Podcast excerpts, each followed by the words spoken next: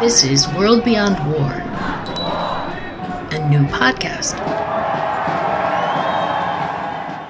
Welcome to episode 23 of the World Beyond War podcast.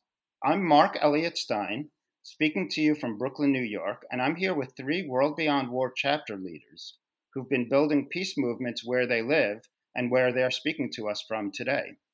I'm really excited to introduce to you these three members of the World Beyond War community which is to say, three members of the community of busy and dedicated peace activists who are part of the World Beyond War global family. These are Guy Feugap in Yaoundé, Cameroon, Helen Peacock in South Georgian Bay, Canada, and Heinrich Buecker in Berlin, Germany.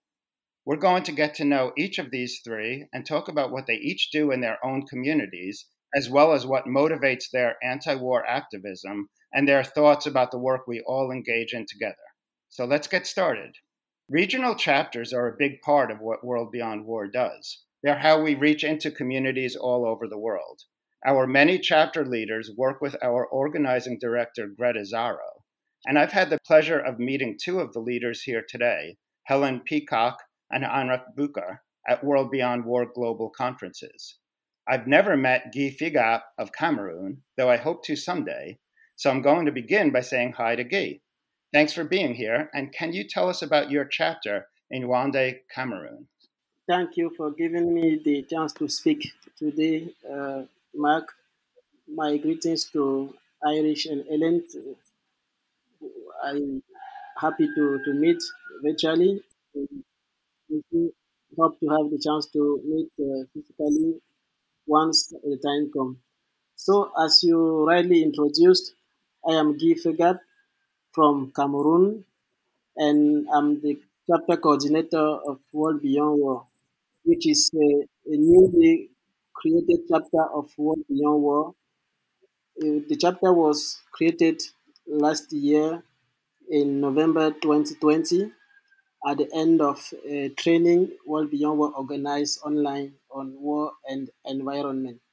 So actually, the coordinate the, the chapter has um, some few committed uh, members who are evolving in movement building and peace building in Cameroon to help contribute as we can in finding lasting solutions to the long crises that have been shaking the country since uh, the, the last decade. Thank you so much for being here. And there are big things going on in your country. At World Beyond War, we've had other involvement with other folks from Cameroon. I'd like to dig in later to what's actually going on in your country as well. But first, let's keep going on and saying hello. Um, I've met Helen Peacock. Actually, Helen, you and I had a, a wonderful long conversation about psychology the first time we met, which was at the Toronto conference. Please tell us about what you do with World Beyond War and the chapter you run as Guy was talking, I was thinking that our chapter actually isn't even two years old. It just seems like it's been around forever. We started it in um, sort of the end of June of uh, 2019. And um, we kind of started with a bang. We had 18 people in my basement who were keen and ready to go. And um, we put on an International Peace Day event. And that's how we kind of got our teeth wet and got going the reason I started the chapter was it was almost as if I was compelled to start it because I had been at that conference with you in Toronto and found it incredibly, um, I just learned so much. And then I went on to take the World Beyond War, um, Abolish War 101 course. And I, then I felt I really had to, had to take action. And we did. Great. Um, so much more to say there, but let's keep going with introductions. Heinrich Buecker, my first vision of, of meeting you was at Limerick, where I remember you and I were in a music and peace activism session together. So we did a little bit of singing. Tell us about your chapter.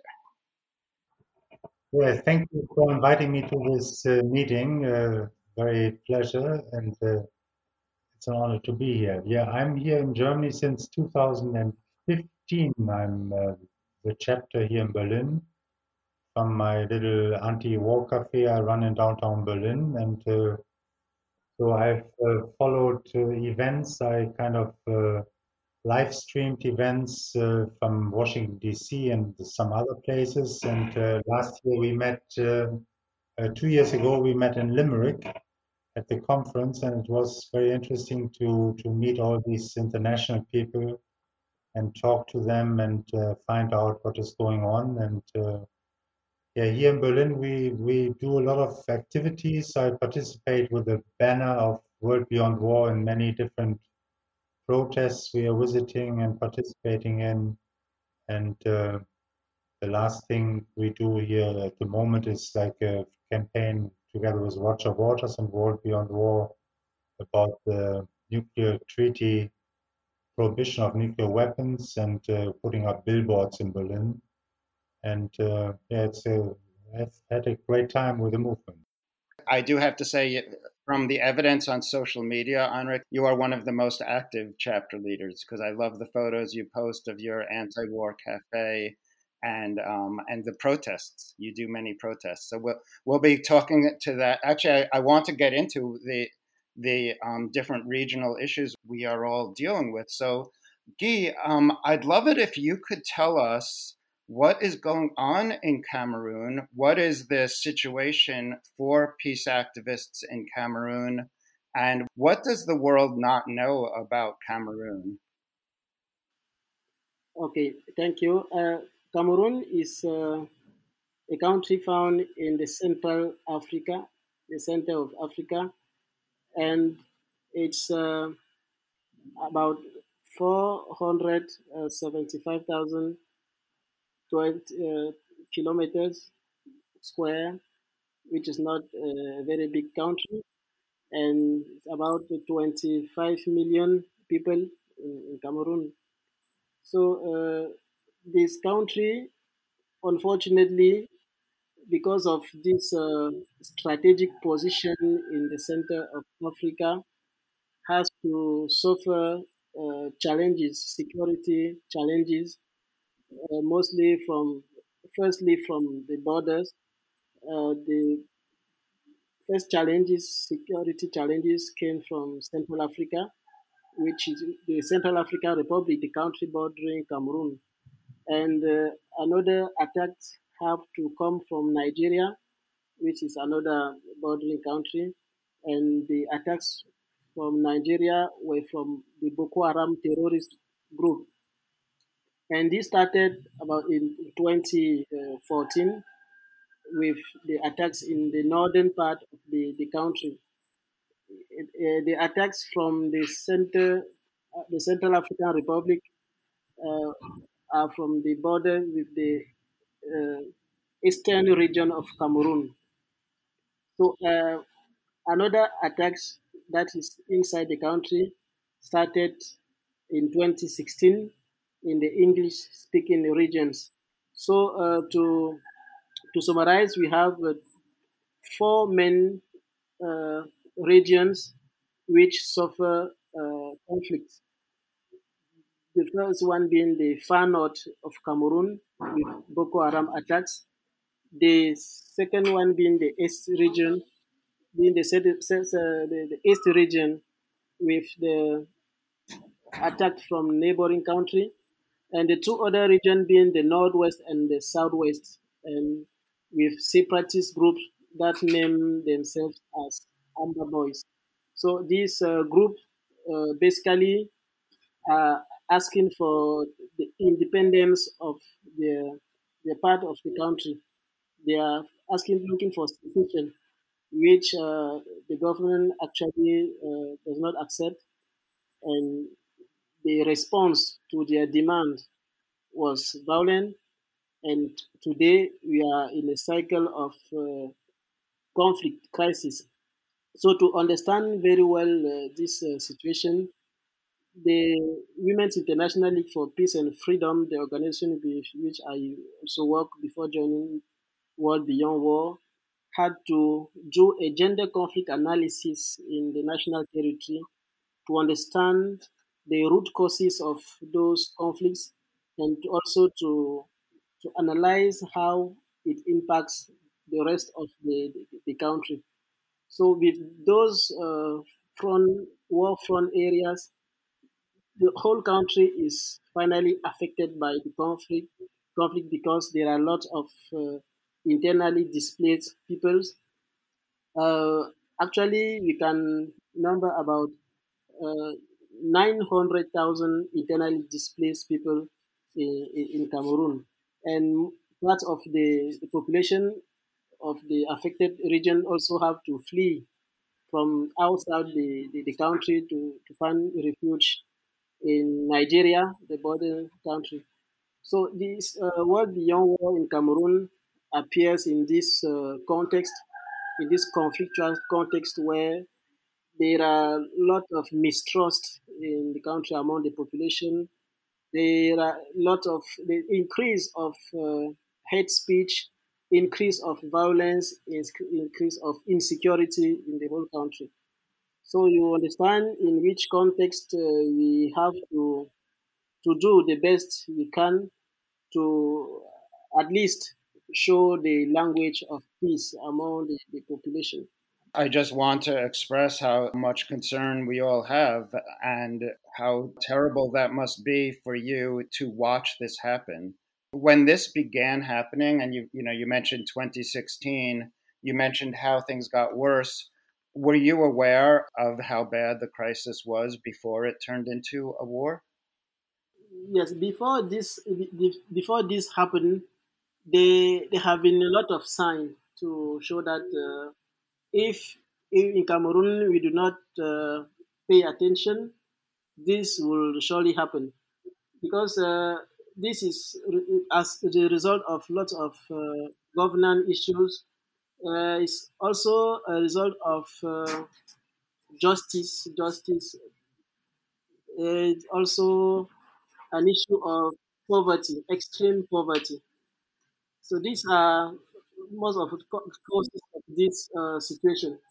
And uh, Cameroonian, in particular civil society organization and some political leaders have to denounce this and to show uh, the government that if something is not done properly, actually this situation will happen. And what is really happening? We have in our government, we have the President of the Republic has been there for more than 28 years at power, more than 28 years, which means that the uh, demo- alternance democratically is not uh, really uh, ha- does happen in Cameroon there are elections, and the election mostly, all, uh, I will not say always, I will say most of the time resolved with a uh, lot of fraud and which maintain the same system at power. And the population is uh, angry of that and find other ways to express themselves, which unfortunately is, uh, is, is, is violence. And the issue of poverty is concerns particularly the the youth, the young people, which do not uh, have access to, to opportunity, to job opportunities, and uh, when the terrorist groups come and offer them huge amount of money to join their, their, their, their ranks, they do not hesitate, including some families have to encourage their younger boys to join the armed group because of money, because they, they are looking for better way to survive. And the, the, the, Women's National League for Peace and Freedom, WILPF, I mentioned earlier, in 2020, that is earlier before the, the, the war started, has to convene a, a high level meeting to show that if you do not prevent conflicts, it will happen and they were using the UN Security Council Resolution 1325 framework on women's participation in peace uh, building, conflict prevention, and conflict crisis management to ask government to adopt a national action plan of this resolution to avoid conflict to appear in the country like the neighboring country. So there were a lot of signs there were a lot of uh, initiative to alert on, on this, but unfortunately, we finally found ourselves caught in this uh, sad situation that we witness today without uh, any means to, to stop it for now, apart of uh, raising awareness on the dangers of this uh, this conflict, this crisis, because people are dying, people are abandoning their, their homes, there are lots of uh, criminality, and lots of impact of those conflicts we have to, to, to witness. Thanks.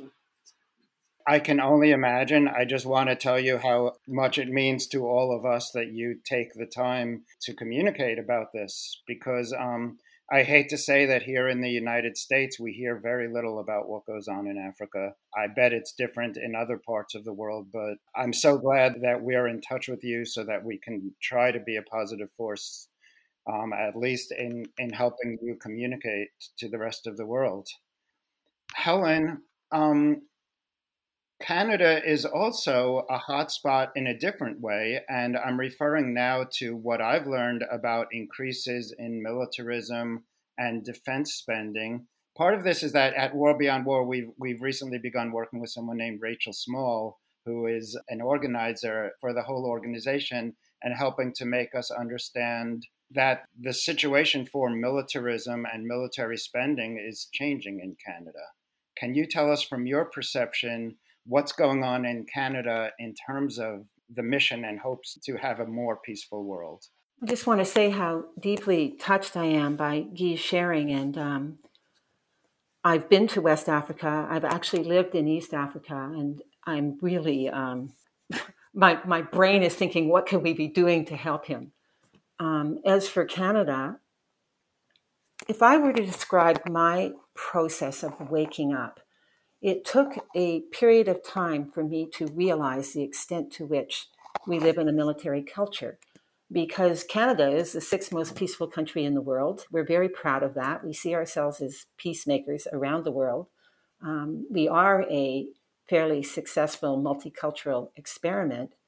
And yet, our government facilitates the largest trade show for the military in North America every year. I mean, that's mind boggling. And when I tell Canadians that, they're horrified. And the only reason it's been happening is that they're flying below the radar screen and people don't know. A year and a half ago, for International Peace Day, I pointed out that the Ministry of Defense had 17 times the budget of the Ministry of the Environment. Where is the greater threat to Canada? Well, clearly, um, we are experiencing a climate crisis. So, yes, it's happened incrementally. I think people don't realize. I think we tend to take what we hear on the news a little bit.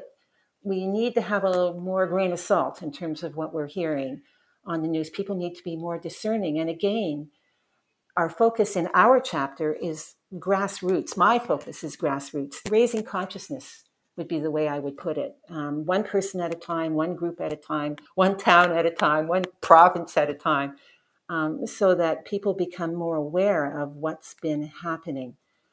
I firmly believe in the um, the research of Erica Chenoweth. I believe in the in the story of the hundreds monkey, which is very similar. I don't know whether you're familiar with that, but basically, if just I think it was 3.4 percent of us wake up to what's happening and take action, that will be enough for us to shift our culture. And I, I feel that Canada has a real opportunity, perhaps, to to be an inspiration here, just because we we are otherwise internally a peaceful country. You mentioned Erica Chenoweth, and I I never miss an opportunity to talk about how much I love the book by Maria J. Stephan and Erica Chenoweth, which really lays out the case that civil resistance is effective and it's filled with data. It's a very um, well researched book. If anybody ever says that civil resistance does not work, you pull out this book and say, here's a lot of evidence that shows that you're wrong. And you mentioned the hundred monkeys. Can you just fill, fill us in on the hundred monkeys? I'll just say that um, Erica Chenoweth says it's actually twice as effective. It will last twice twice as much of a chance of actually uh, lasting as any form of other resistance. The hundredth monkey is a true story. Scientists who were observing the Japanese monkey on an island off of Japan, and in 1952, they dumped a bunch of sweet potatoes on the beach. And the monkeys loved the sweet potatoes, but they didn't like the sand in the sweet potato. And then one day, an 18 month old female monkey washed the sweet potato in a stream. She taught her mother, uh, showed her mother what she'd done, and her mother did it. A few of the other young monkeys picked up the habit and showed their mothers, and they did it. So over time, some monkeys in the tribe started washing their sweet potato in the stream. And then about it was about five years later, it took a while. All of a sudden, one more monkey adopted the habit of washing their sweet potato in the stream, and the entire tribe started doing it almost overnight. And the scientists sort of couldn't believe that just happened like that overnight. But something even more unexpected happened, and the monkeys living on the mainland and on other islands also started washing their sweet potatoes in the stream. So it's Erica Chenoweth, really. It's why we're all here. We all know this needs to happen. Either it will happen or our our planet will be dead. Um, at least our species will be dead. Um, so great, Heinrich. Um, I I think, I, as I've mentioned, I, I, really enjoy seeing your activities on Facebook. So I, I know a little bit about what you do already. You run an anti-war cafe. You are you are very active in organizing protests. But I just love to hear about it from you. What is going on in Germany these days? What is going on in Europe these days? And tell us how you are a part of it. Okay, at the moment we are in the midst of uh, the Corona crisis, you know, which is like going on for actually a year now. On the 18th of March was one year. My place is actually closed except for four months, which it was opened in between the, the summer and the autumn of last year. Now it's closed again. Probably going on on uh, through Easter and later, maybe even. There's a lot of uh, uh, confusion also about what is causing it, how dangerous it is. Uh, even in the peace movement, there's a lot of division now coming out from from that crisis uh, to the extent that a lot of people think it's a, it's sort of a conspiracy. It's not a real danger. It's like not um, much more than a flu. That uh, who is involved in it? Maybe it's a world New World Order idea behind it, Great Reset, Bill Gates and the Chinese, and a lot of super weird uh, theories. And um, uh, my take is it's it's uh, pretty dangerous. We have to be very careful. We have to uh, probably get uh, vaccinated, at least the majority of the population, in order to, to fight it off. Which is a big problem because in Europe you don't have as much vaccines right now because it's like all based on Pfizer and AstraZeneca and all these Western uh, medications and, and vaccines. So this is one thing also at the moment we with my groups I'm also a little bit propagating that uh, the Russian and Chinese and Cuban vaccines and medicines should be allowed to the to the European market.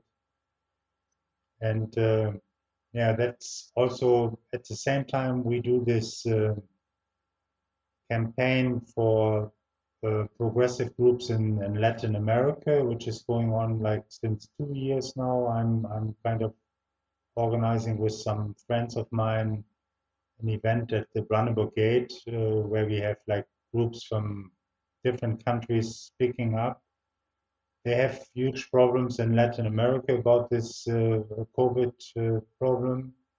And they are also, like I feel at the moment, the most uh, clearest and less confused group because they are like actually left. They, they know what is what is right and the problem what is rightish, you know, put it that way and uh, that's a problem in the in the German peace movement at the moment. At the moment, that a lot of groups are kind of opening up a little bit to the to the right spectrum. They think it's we are so weak because it's affected the German peace movement and worldwide. I would say there's a certain weakness, and they think it's kind of important to to have a wider view on things. That the the, the, the right parties and groups they're also not completely to be rejected. So it's like kind of we are getting into this mix where people are willing to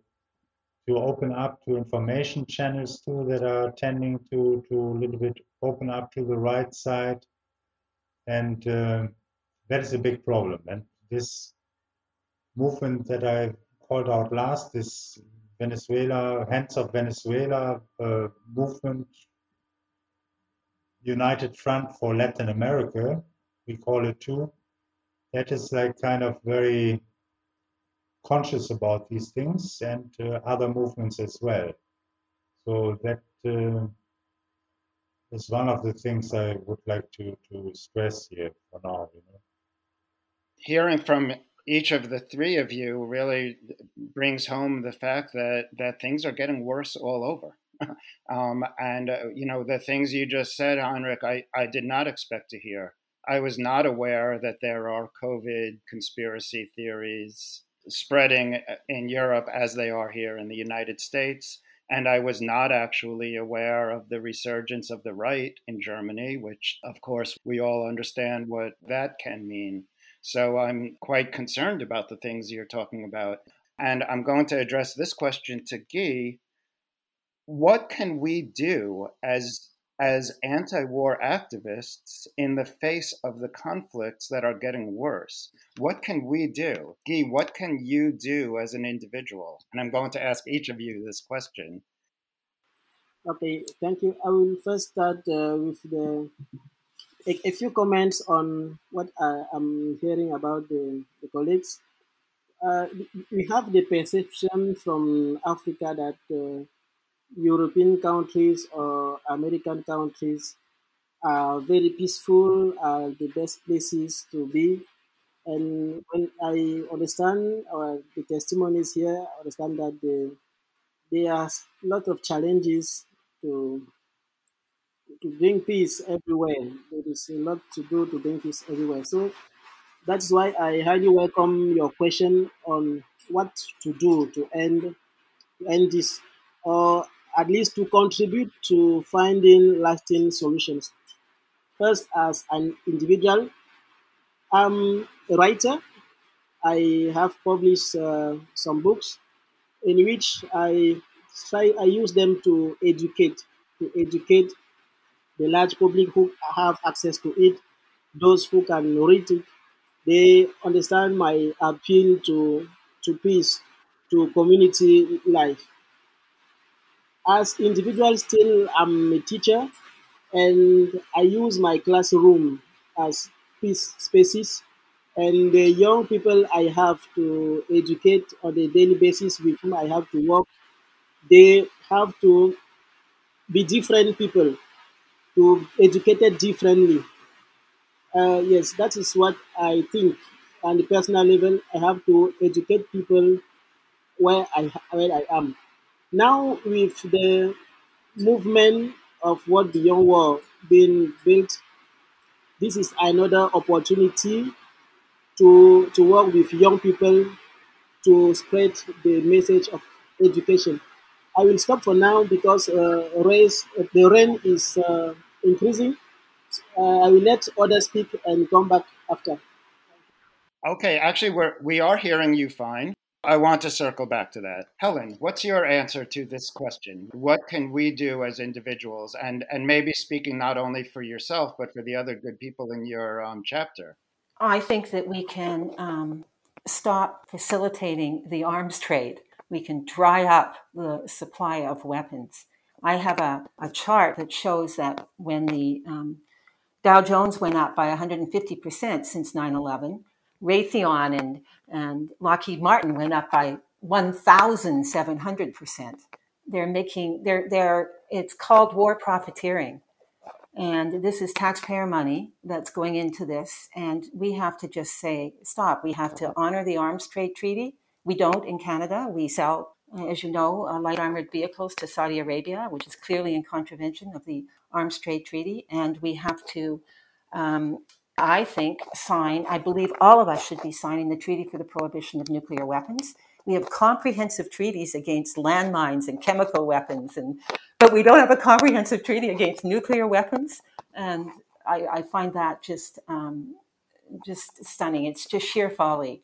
Uh, I would comment also that for other countries to go to war, they go through a democratic process. There has to be approvals, but not for a nuclear war. Just one person can push a button and we could end up with a nuclear war. So I think we really have to stop our participation and the way we are allowing arms manufacturers to profit from um, the misery that people are experiencing at the end of our wars. I, I, had another thought too, which is something I've been reading about recently uh, called the, I think they call it the overview effect, but it's what happens to astronauts when they are returning from a, a, a trip to space and they see the blue globe floating in in in black, basically. And they have these profound spiritual experiences where boundaries disappear and they recognize how we're all connected.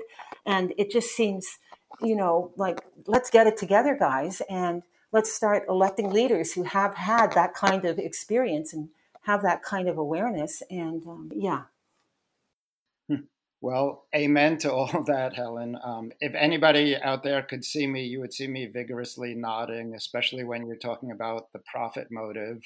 I mean, let, let's remember that when these astronauts see the planet and wonder why we can't have peace, they're probably not thinking about the fact that war is so profitable um, and that that is unfortunately, a large part of the reason we don't have peace is that many are profiting off of off of hatred, off of violence, and off of war. But but the only reason it continues is that we don't have enough people who know. We don't have right. enough. Even the story of um, I don't know whether you read the story in the New York Times of um, Arhab in northern Yemen. There was a group of people who had just found water. They pooled together and dug a well, and they were bombed into smithereens with American bombs dropped by Saudi aircraft. And the researcher went back to the plant where the bomb was created.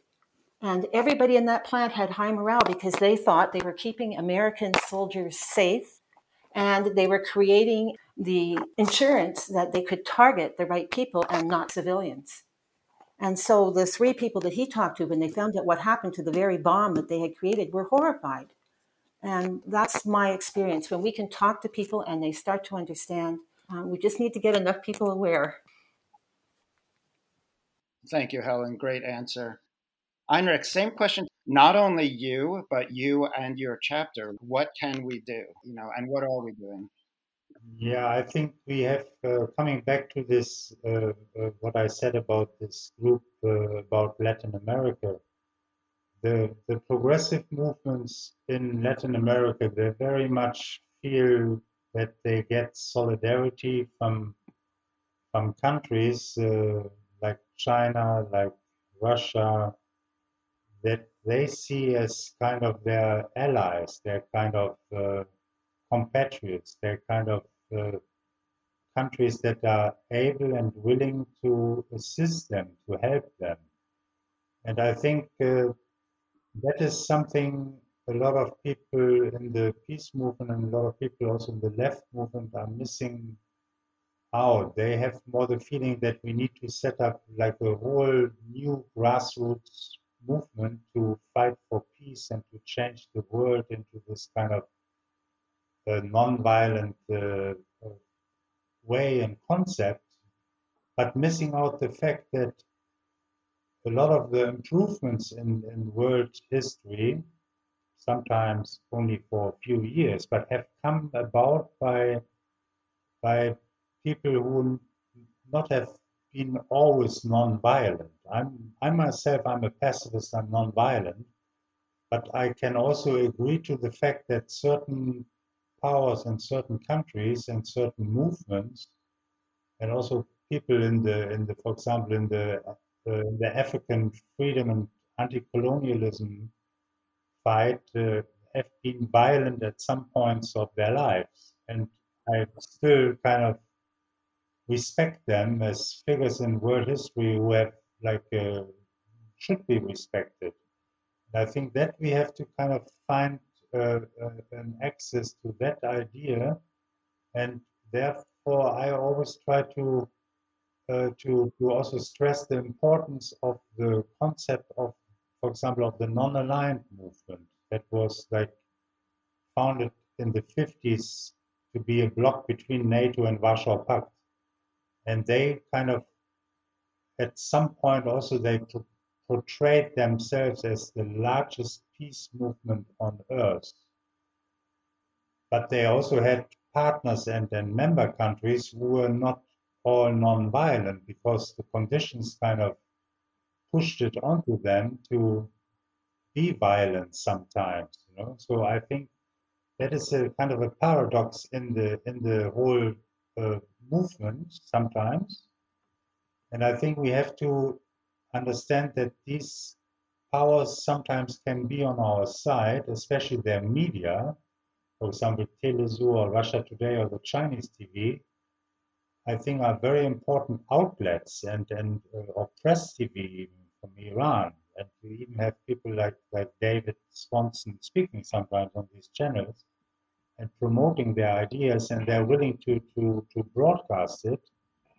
And uh, I think without these media outlets and without these powers, I think a lot of these regime change that are kind of initiated by Raytheon and all these these uh, companies in the military-industrial complex uh, would have already toppled a lot of governments that are not really uh, going along with them, and uh, they they want to take them out. And I think for that reason, I think we should sometimes rethink a little bit our position. What means pacifism? What means non-violent uh, thinking in respect to these kind of powers that are sometimes on our side as well. You know? So that is uh, my take on it. And also, like when you see Roger Waters, for example, supporting this uh, uh, uh, treaty against the nuclear weapons, he is also supporting Venezuela. He's supporting people who are fighting for their rights sometimes. And even, for example, the Chinese also are not against that treaty per se, although they have nuclear weapons. But they are still supporting the concept of taking down these weapons. You know? And I think this all kind of goes together to to uh, cons- we need to consider that sometimes a little bit more closely. That would be my agenda too, a little bit to kind of bring this into these uh, discussions and, and uh, uh, as, a, as some brain food for the movement. I think what I'm understanding from what you're saying is that a lot of what's happening right now is not between people, but between empires or between countries, between powers, between world powers. Um, when you speak of the non aligned movement, I know a little bit about that. Um, this was in the 1950s. What I understand is that there was um, considered to be the first world, as we say. The first world was the United States and Europe. And then there was considered to be the second world, which was the Soviet Union and China and Cuba. And this is, you know, the very simplistic. This is, of course, as anti-war activists, what we are against. We we want we want the world to feel like one place instead of um, instead of a state of war. But the idea of the non-aligned movement was that the third world, the countries that are neither in the capitalist, you know, wealth bloc nor in the communist bloc, should also have a voice. I believe this was Nehru of India. Um, I think what I'm understanding from what you're saying, Heinrich, is that um, what we do as people must involve what these empires are doing as empires. Is is that close? Yeah, but just to just, yeah, but just to follow up on that, I mean, the non-aligned nation movement is like a kind of a strange name for for the for the contemporary situation, but it's still around. It's now it has 120 member states, which make up more than 50% of the world population. Ah, okay. And the Chinese and the Russian government are supporting them. So they have like they have like regular meetings. The last one was in Caracas, and they are all for like non-interventionism. They're against regime change wars. They want cooperation, and they basically they're for peace. But they are at the same time some of their member states are armed to the teeth because they are in this geopolitical situation. And I, for that reason, I wouldn't call them empires in the sense of imperialist empires. I would consider them empires, yes, like powerful countries like China and Russia are, but they are still on the better side of history than my government, for example, not the German people, my German government and the US government, not the American, not the US population. Same goes for Canada. But I think we have to see this on a larger scale and who is on the better side and on the worse side. It's more like a scale. It's not so much black and white. Guy, I'm very interested in what you said earlier that young people need to be taught differently. Can you tell us more about that? Yes, Marc. Um, actually, uh, in in our schools, we are observing an increase of violence, lot of violence in our schools, and it seems like uh, the parents at the homes do not uh, really do their job. They do not really care about the, the education of their children, and we at school as teacher we think we have to do something to to catch up on that. Because uh, we know we as teachers as we're considered as just giving lessons to the people coming to school. But actually this we have to add on what we, we teach a, a, a discourse on, on, on peace a, a speech. We have to have a, a different speech to add uh, peace education on what we teach to our, our students.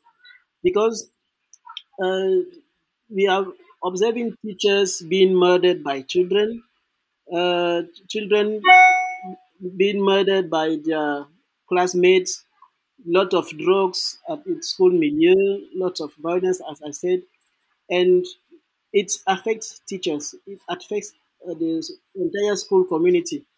And we think we can add to our primary task a, a, a part on peace education, which, uh, which I personally try to, to do in my classrooms. I, when I have to teach uh, for two hours in a class, sure there will be like 15 minutes at least to have a peace talk, either in break the class in groups or either raise a, a, a, a topic on what usually happen among students to bring them, the students, to bring them to come out themselves with, with what they consider as solutions to school violence. We have noticed a lot of uh, lot of solutions, lots of propositions from the students, and when they speak aloud about what they think they can do to stop school violence, we try to to reframe what they have said, that that they are, what they have said, to a, a, speech that they can use to sensitize other students in the schools. And we made them peace ambassadors in, in schools, not only in their classroom, but in school at large. And uh, what we have not yet started doing is to have a, a session at the end of the year, maybe at the end of the school term, to assess the impact of this uh, sensitization they are doing among the, the, the, classmates. At least we think we can observe that there, there is a drop of uh, violence amongst those who have been sensitized. And we hope that uh, this message goes widely beyond the school borders and touches also the the parents that they should also understand that they also need to be educated. So that you understand why I was saying we need uh, to educate differently, because not only students have to be educated, but also the school community, and the school community implies the parents too, and also uh, the school administration that also needs to be educated on the ways to handle cases of violence in school, because. Uh, when some cases arise, what they think they can easily do is to put out of the schools those students who have committed act of violence. And in Cameroon, we do not have uh, spaces. We do not have spaces to relocate. Uh, we don't have spaces to relocate the students who have uh, misbehaved. Uh, but maybe later on I can talk on the, the, the project idea we have on this. But on the personal level, as a teacher, I've uh, committed to take some time from my teaching hours to break my classes into groups and to give them a specific uh, topic on violence in school or on a particular issue that happened in another school that they heard on the media and so that so that they brainstorm among themselves and come out with a solution on what can actually be done to avoid this type of situation and what they can actually do to help those who are engaged in this violence to reintegrate the community to be well seen in the community not as uh, only violence perpetrators maybe as the kids who has been misoriented at some time and who need to be understood and guided to to integrate society. So before the you you came out, you came in again, and I was about to ask, add another level of this education which concerns school authorities, school authority, because uh, they are taking uh, decisions without consulting those in the field, and which makes a lot of problems because they the decision they take uh, do not always apply to realities in classroom, in the school, in the field, and these authorities uh, up to the, the minister in charge of school. Is there an agenda to um, to use education to to address the crisis in your country right now? I guess I'm I'm trying to understand are children being taught to be violent? Are children being taught that this war will be a positive force? Yes. Are children being taught one side versus the other? Is that the sort of thing? Yes, actually, there, there is a link between uh, the education we are talking about and the crisis, the crisis in the country. Because you, I, mm-hmm. I said earlier that uh, the decision makers also need to be educated because they they like they are showing bad examples to our our students because just imagine that you are a teacher in the classroom you in your lesson you show your student what are the best values and at the same time a political leader who can be a minister who can even be the president of the republic behave differently from what you have just taught to your children. And the children just consider what the minister is doing like the best example. And this start uh, turning the, the, community around because you can you, you say to your children that uh, you shall merit what you deserve and at the same time when they organize an election for example you see the the leaders making everything to teach the election to organize fraud in the election so this reflects badly on yeah. our, our, our children, on the education we are giving to the children. And they cannot longer respect the, the, the teachers, they do not respect their classmates, they cannot even respect the authorities because they know that even the president of the republic is behaving badly. So you understand the mentality, the mentality that the, the people have and this is actually what we have to, to, to change. This mindset has to be changed, uh, including by educating the leaders. So we have an idea of a project idea to transform these uh, mentalities, to educate the society, the community, the way that they commit themselves to change. Everybody where he find himself can commit itself or himself to change by taking a decision for maybe one year, two years, depending on what you can achieve.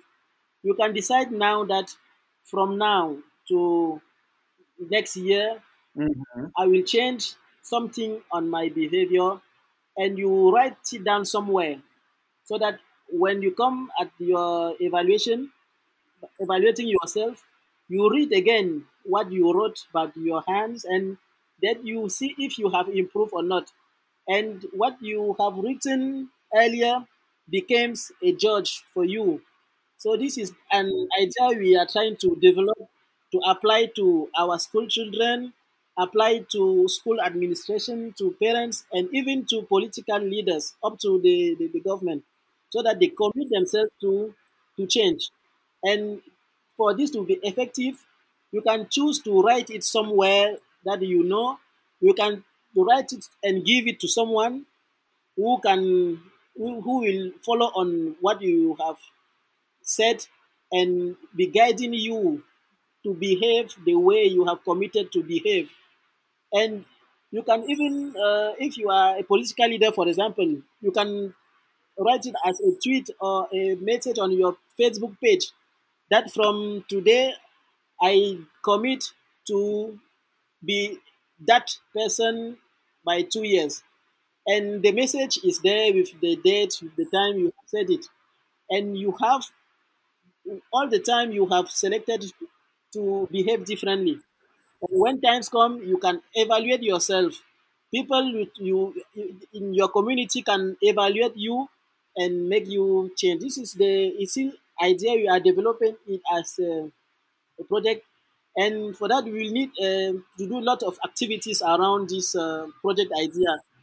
And that's why um, I use the opportunity of having Ellen and Iris here that I will share this idea more clearly with, with you so as to, to have your, your, your support in how to frame these uh, ideas in something practical that we can do. Because uh, this is not only Cameroon thing, as I was noting that we have security challenges, peace challenges everywhere. We can even use it somewhere else to try to to bring our leaders, our our, our citizens to commit themselves to change. And I really behave that this can have a, a, a strong impact. Yes.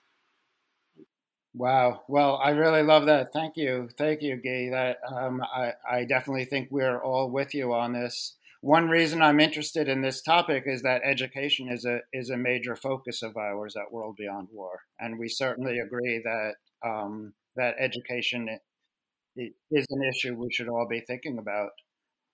Um, I'd like to ask one large question to each of you, and I think this will be my last question. I'd also like to ask each of you if you have questions for each other. We've had a few technical audio problems here, not the first time on the World Beyond War podcast, um, probably because we're trying to do real time conversations across the globe where the technology isn't quite ready.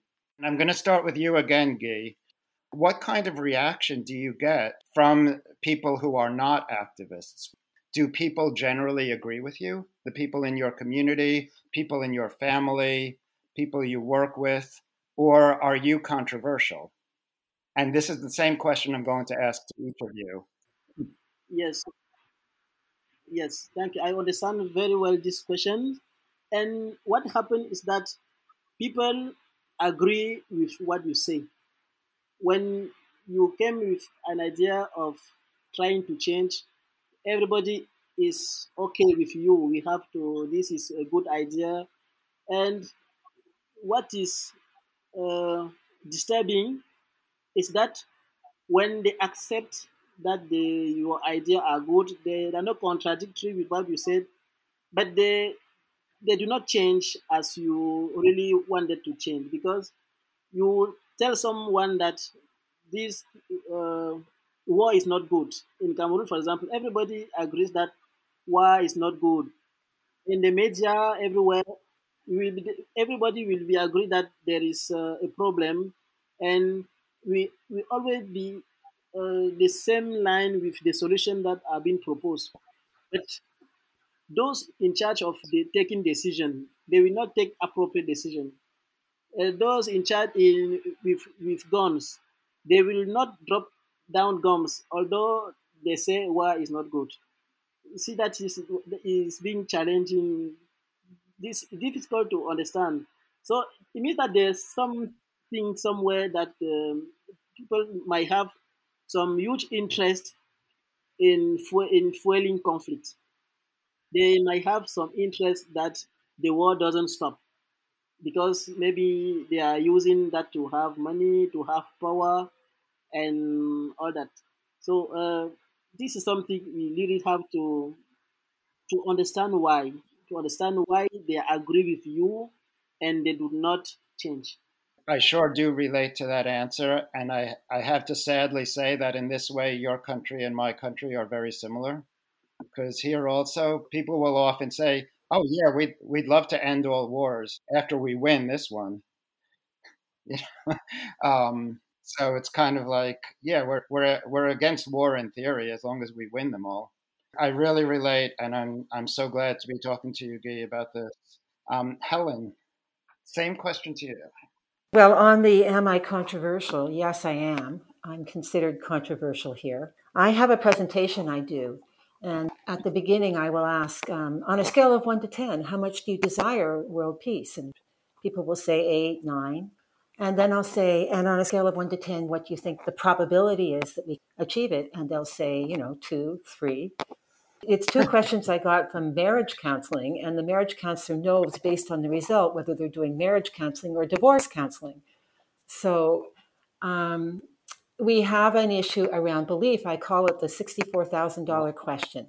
Why is it that survey after survey says that people want world peace, and yet war and the preparations for war are escalating? And you know, I'm, I talk about the 1.5 trillion, but according to the Institute of Economics and Peace, it's more like 8.5 trillion is the damage of militarism in the world from last year. The only correlation is to cultures that tolerate or accept war. And we have to look at ourselves and see that. When I was in corporate life and I worked for very large organizations like, like Bell Canada and the Bank of Nova Scotia and so on, never, ever, ever did a department head create a budget that would decrease the size of his department. It's just not the way it goes. And so the people mm-hmm. in leadership positions are there because they've learned to play the game that got them there. And it's up to us to stand outside of that. And I, I think if we want, if we're hoping to change them, um, we might not be coming at it from the right way. Another story that I like to tell is that if I went to the ocean and I said to the fish, Fish, tell me about water, the fish would say, Water? Sorry, I can't tell you anything about it. Sorry. And, and that's the way it is for many of our leaders. They're swimming in this ocean that, you know, they don't even know. Um, all of us are swimming in our own ocean, really, but um, and those of us who are on shore can see it yeah. more clearly. Um, so again, I come back. I think for, for Guy, I think, I don't know whether you're familiar with the Institute of Economics and Peace, but they've done wonderful work on the difference between negative peace and positive peace. Negative peace being the absence of war, and positive peace being the presence of what needs to be there for war to be for, for peace to be sustainable. And I, it's a source of inspiration, really, on what needs to happen power comes from the bottom. I mean, really, it does. And I believe that. I come back to Erica Chenoweth. Let's just get our, our 4.5% um, standing on the shore and looking at this and questioning it, and we will see the change we want to see. Wonderful, Helen. I, as always, as as I knew the first time I spoke to you in Toronto, I just totally agree. I think we're we're of like minds on on many of these. Heinrich, what about you? Are you controversial where you are, and and what type of reaction do you get when you when you are telling people about your anti-war cafe and and other things that you are doing. Yeah, it's uh, kind of controversial as well. I think the, the main part at the moment is uh, the problem we have with the mainstream media, and they're picking up so strongly on this anti-Russian and anti-Chinese rhetoric that is like very, very strong in the media, and a lot of people kind of believe that it's necessary to to uh, to build up our our defenses and uh, to build up the military, or at least they don't question it so much because they believe that uh, there's some danger out in the world, and uh, we should be ready for, for it. At the same time, you have this problem I was talking about about the confusion in the peace movement that is like in large parts also like influenced by this uh, corona skepticism that is very prevalent at the moment and they kind of focus almost also in the same direction because they also see like china as one of the main culprits in this crisis and uh, so that is like kind of amplified by it and they they also don't counter it so much so the whole thing is as I said, it's confusion because the, the alternative media that is like really anti-war is like kind of uh, marginalized. They are like uh, you have also a lot of uh, censoring now on, on YouTube and on, on other channels like uh, deplatforming and kind of taking uh, alternative media off the social media networks. And um, yeah, I think it's uh, it's a very difficult situation. We have, like, for example, now the second year in a row, this Defender 2020 now is 20, Defender 2021, where you have uh, large contingents of uh, U.S. I think the Canadians also participate in NATO forces can you explain what that is? Can you explain what Defender 21 is? Because most yeah, that's people a, that's a huge military exercise that is moving troops, uh, uh, U.S. troops that are shipped over to to Germany, uh, to German ports, and then going together with other NATO groups uh, to the Russian border in order to challenge Russia's uh, threat. That uh, was last year it was cut short because of the corona crisis. This year they do it even during this lockdown, basically, we have here.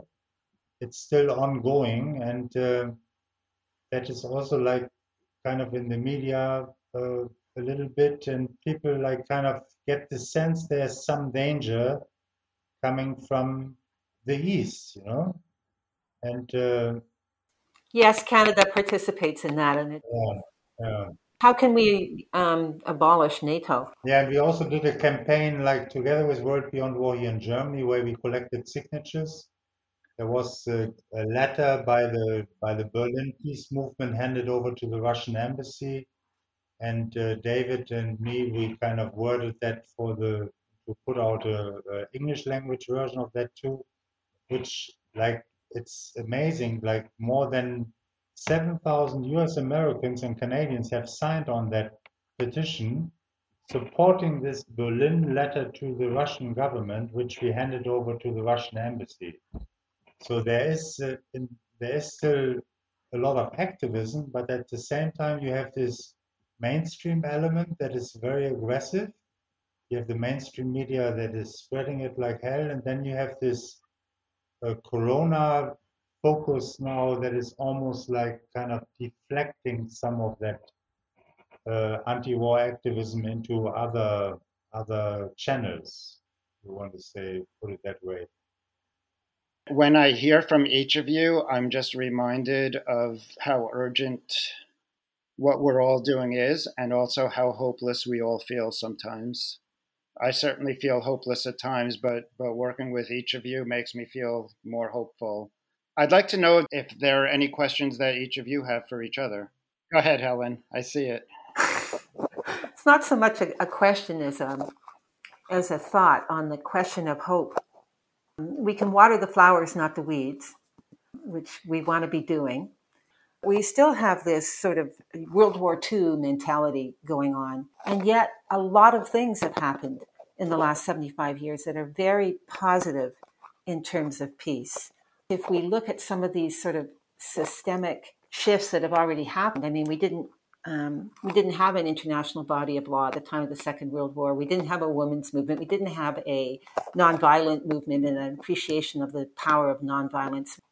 We are part of this process that we can't see the end of yet because we're part of it, but I, I believe it's happening. I have hope. I always want these podcasts to be delivering hope. I never want to be um, delivering a message of despair what you said about water the flowers and not the weeds.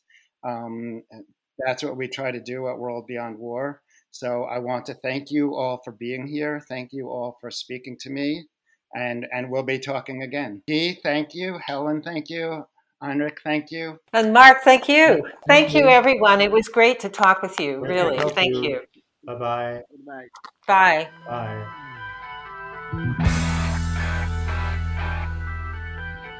Bye.